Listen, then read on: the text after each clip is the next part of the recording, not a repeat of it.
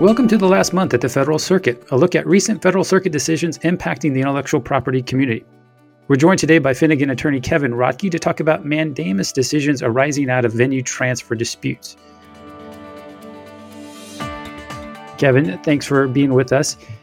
The Federal Circuit has recently issued a spate of mandamus decisions. Can you break down what we've seen over the last couple of months? Sure. In September and the start of October, we've seen about 14 orders for mandamus petitions come down from the Federal Circuit. And of those 14 petitions, we've seen seven petitions granted and seven petitions denied, which is a higher grant rate than the Federal Circuit usually has. And so I wanted to look at some of those decisions that were granted, compare it with one of the denied ones, and see what we're seeing from the Federal Circuit because a lot of these are venue transfer motions to transfer under Section 144A for a more convenient forum. And I think what's really interesting about these seven granted petitions is all seven of these are motions to transfer from the Western District of Texas to another forum. And of the denied petitions, we saw two denials for transfer of venue under Section 1404, and the other five were on different uh, mandamus issues that were raised by other defendants in other courts, but they were denied as we typically see for mandamus. And so this venue transfer mandamus coming out of the Western District of Texas for these seven petitions is something that I think is going to be interesting uh, to discuss. Maybe we can pull some information out of it and get a look at where the jurisdiction might be headed. Well, great. Well, let's dive into there. What, what do you think is driving the number of venue transfer decisions? I think it's a couple of things. As I mentioned, all seven of the granted petitions were from the Western District of Texas. Actually, the two denied ones were also from the Western District of Texas. So we saw nine decisions issued by the Federal Circuit on transfer for venue and they all came out of one court. And so, looking at why that might be is the Western District of Texas, as is well known in the patent community, has a very busy docket. Uh, some reports put it at around 25% of all patent cases are being handled by that district. And so it's probably not surprising that if we're going to see venue motions, they're going to be out of, not into, uh, one of the busiest districts in the country. But also, if we're going to see a petition for mandamus coming out of the court, it's probably going to be out of one of those busier courts like the Western District of Texas. And I think it's it's also worth noting that we saw decisions earlier this summer from the Federal Circuit also dealing with mandamus petitions for transfer of venue from the Western District of Texas. One of those was the Hulu case in August, but there have been others earlier in the year, and they had mixed results for both being granted and denied. But I think because of the popularity of this forum, you're seeing a lot of patent suits filed there, which is no surprise and companies that might have their headquarters or primary operations in another district, not surprisingly, want to go to the district where they have their headquarters or primary operations. And so you're seeing these transfer motions. And when they get denied, those companies are looking at the federal circuit to try to correct what they see as an improperly denied motion. Right. And generally, how has the federal circuit been ruling on those uh, venue transfer petitions? Sure. As I mentioned, uh, seven of the nine venue transfer petitions were granted in the last month and a half, which is a, a high number. I think one of the things that's interesting about this compared with venue transfer motions earlier this year and even last year and the year before is that the Federal Circuit granted seven of these and they denied two of them, but they didn't vacate and remand any decisions for the lower court to reconsider. They just granted the petitions in order to transfer, or they denied it and said keep it in the Western District. I think it's a bit of a change, and that's something that we can maybe talk about a little bit more. But one of the questions is going to be why did the Federal Circuit grant these seven petitions instead of granting one or two and then remanding for the others? I'm not going to presume to guess the court's reasoning. I, I know they will have their reasons for for doing grants instead of vacating. But i think one of the things that's going to come out when we talk about the individual decisions is that there were a number of common factors in each of those decisions that the federal circuit seemed to reiterate was an error in the district court's analysis below and a reason why the district court should have granted the transfer motion and the reasons why the Federal Circuit did grant the mandamus petitions to transfer those cases to another forum. And perhaps when you have those recurring fact patterns, some even involve the same parties. They had multiple mandamus petitions pending from different cases below, but the facts were very similar. And so the Federal Circuit might have looked at those and said, we've already made this decision in one petition and provided guidance to the district court going forward it's more efficient for us to grant the similar facts on the same party or on similarly situated parties and grant the mandamus for those petitions as opposed to sending it back for remand for the district court to redecide the motion, which is just by necessity going to take longer because the district court has to go in, reevaluate the facts under the new guidance from the federal circuit, and then make a decision on whether to transfer. And because the standard for mandamus is so high, it's an abuse of discretion standard, and you have to show a quote clear and indisputable right to relief. If the federal circuit saw all of these similarly situated petitions in its mind, it might have said, well, we've found that the standard is met here, and we're looking at similar facts across other cases, and so we're going to grant those petitions there. That's mm-hmm. what I think might have happened, but of course, it's always hard to tell what the Federal Circuit's is thinking behind the scenes. We just have the decisions as they were granted. Well, and speaking of those decisions, can you walk uh, through some of those and, and and discuss some of the themes that may be developing over the, the last few months?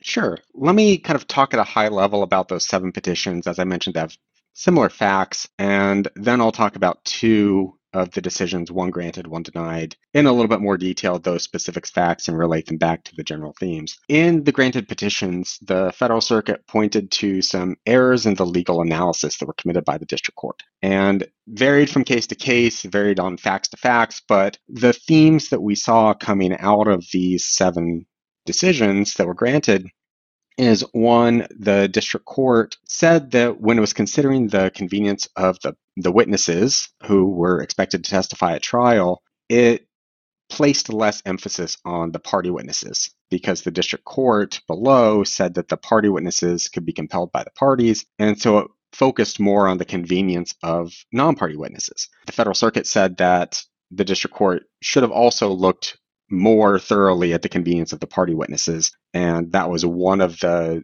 things that came across in several of the decisions was exactly how to weigh the various types of witnesses and put that into the transfer analysis.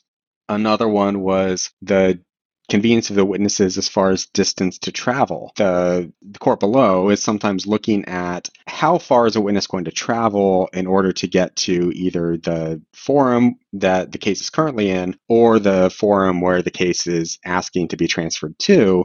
And the district court had looked at almost just the raw distance between the witness and the courthouse in Texas where the original transfer motions were pending. And then it compared that distance to where the defendant was trying to get the case transferred to.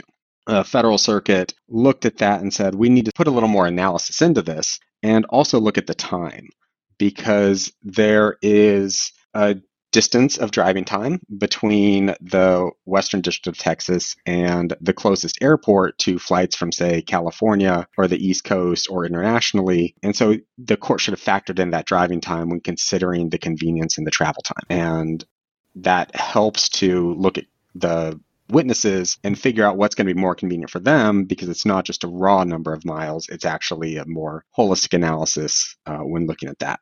And a third one that the court identified was below the district court had faulted defendants for not showing whether a witness was unwilling to testify and so therefore had to be subpoenaed by the court, whether that's the court where the case was currently pending in Texas or whether it was the court where the parties were asking to transfer to.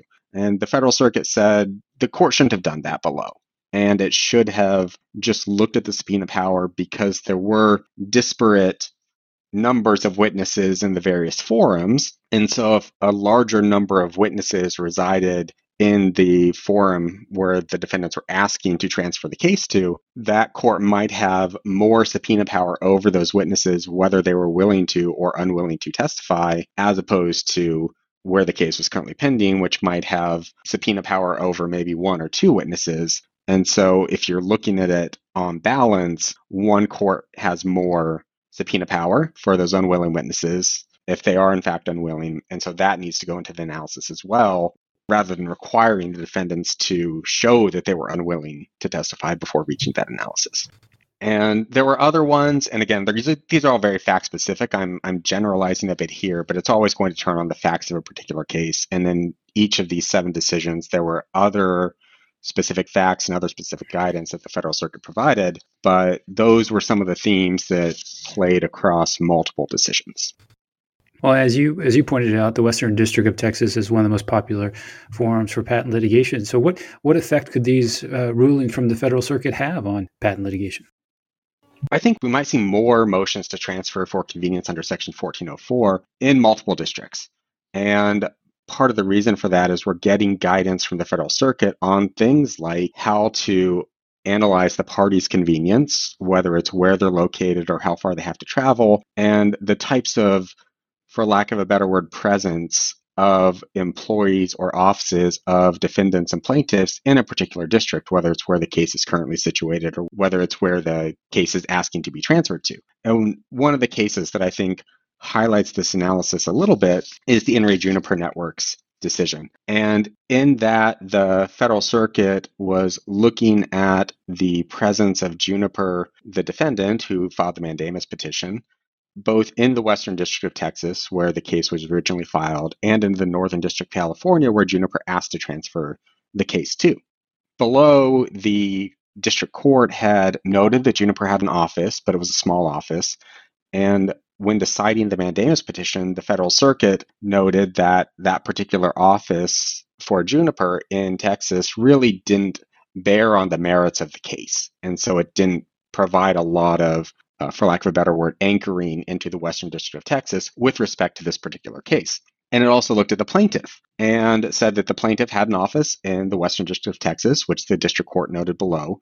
But when deciding the mandamus, the federal circuit said that the plaintiff had an ephemeral presence in Texas that appeared to be uh, established for the purpose of bringing patent litigation there, as opposed to being a more operating office related to the merits of the case. And so, for that reason, I think we're going to see a little more thorough analysis, not because district courts haven't generally done a good job of analyzing 1404, but now we have a little more information from the federal circuit how to look at some of these factors and so that might increase discovery costs when you're looking at venue discovery. It might increase the number of motions to transfer under 1404 because we now have more information as defendants or as plaintiffs on how to analyze this convenience factor. And then that's going to just naturally lead to, I think, perhaps more of these motions being filed on lower courts as they're trying to determine the edges, where particular facts fit in and weigh in favor of transfer, and where particular facts are less clear cut and maybe don't rise to the level of warranting transfer for a more convenient forum. And there are multiple factors that are going to weigh into this. So a particular fact might favor transfer in one case and it might not favor transfer in another case, depending on how those shake out.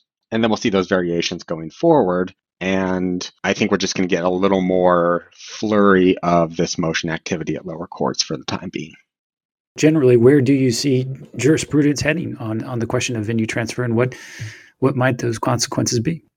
It seems like in these decisions, at least compared to the decisions they were appealed from in the lower court, we're seeing more of an emphasis on the overall convenience of the witness and the parties and the relationship to the merits of the case. That's balanced by a number of other factors that we're not talking about on this podcast because we're just focusing on some narrow aspects of these particular decisions, but looking at a more holistic approach because it is a bit of a balancing test for 1404 and understanding how to apply party convenience, witness convenience, maybe presence of the parties in the various forums into that analysis, I think we're just going to see more more balancing, more holistic things. And courts may start to take closer looks at particular facts that they looked at before, but now have more guidance as to how to look at those. So instead of just raw distance, we may see courts looking at the distance in relation to the time for a witness to get to a particular forum. Or we might see courts, instead of looking at just does a party have a presence in a forum, what is that presence in the forum? So we might see a little bit more thoroughness in those types of analyses. And in a number of cases, it may not change the outcome. In some cases, it may change the outcome. But we're going to start to see that, I think. And of course, all of these are, are very fact specific, right? And so in one case, a defendant may be able to transfer for convenience out of a forum, but on similar facts, uh, in another case, they may not be able to because the employees might be particularly related, which is one of the things the Federal Circuit had noted in its decisions so far in these seven decisions granting mandamus as to how to determine whether another forum might be more convenient. And so I think we're we're going to see the continued analysis of these various factors moving forward as parties try to find those edges and try to find those balances when it is more appropriate to transfer for convenience and when it's less appropriate to transfer. Okay, well, we'll leave it there. Thank you so much, Kevin. You've been listening to a podcast from Finnegan, one of the largest IP law firms in the world. We've been speaking with Finnegan partner Kevin Rodkey. For more commentary on intellectual property news and issues, to listen to other podcasts, and to receive additional information on the firm, please visit www.finnegan.com. Thank you for listening to this podcast from Finnegan.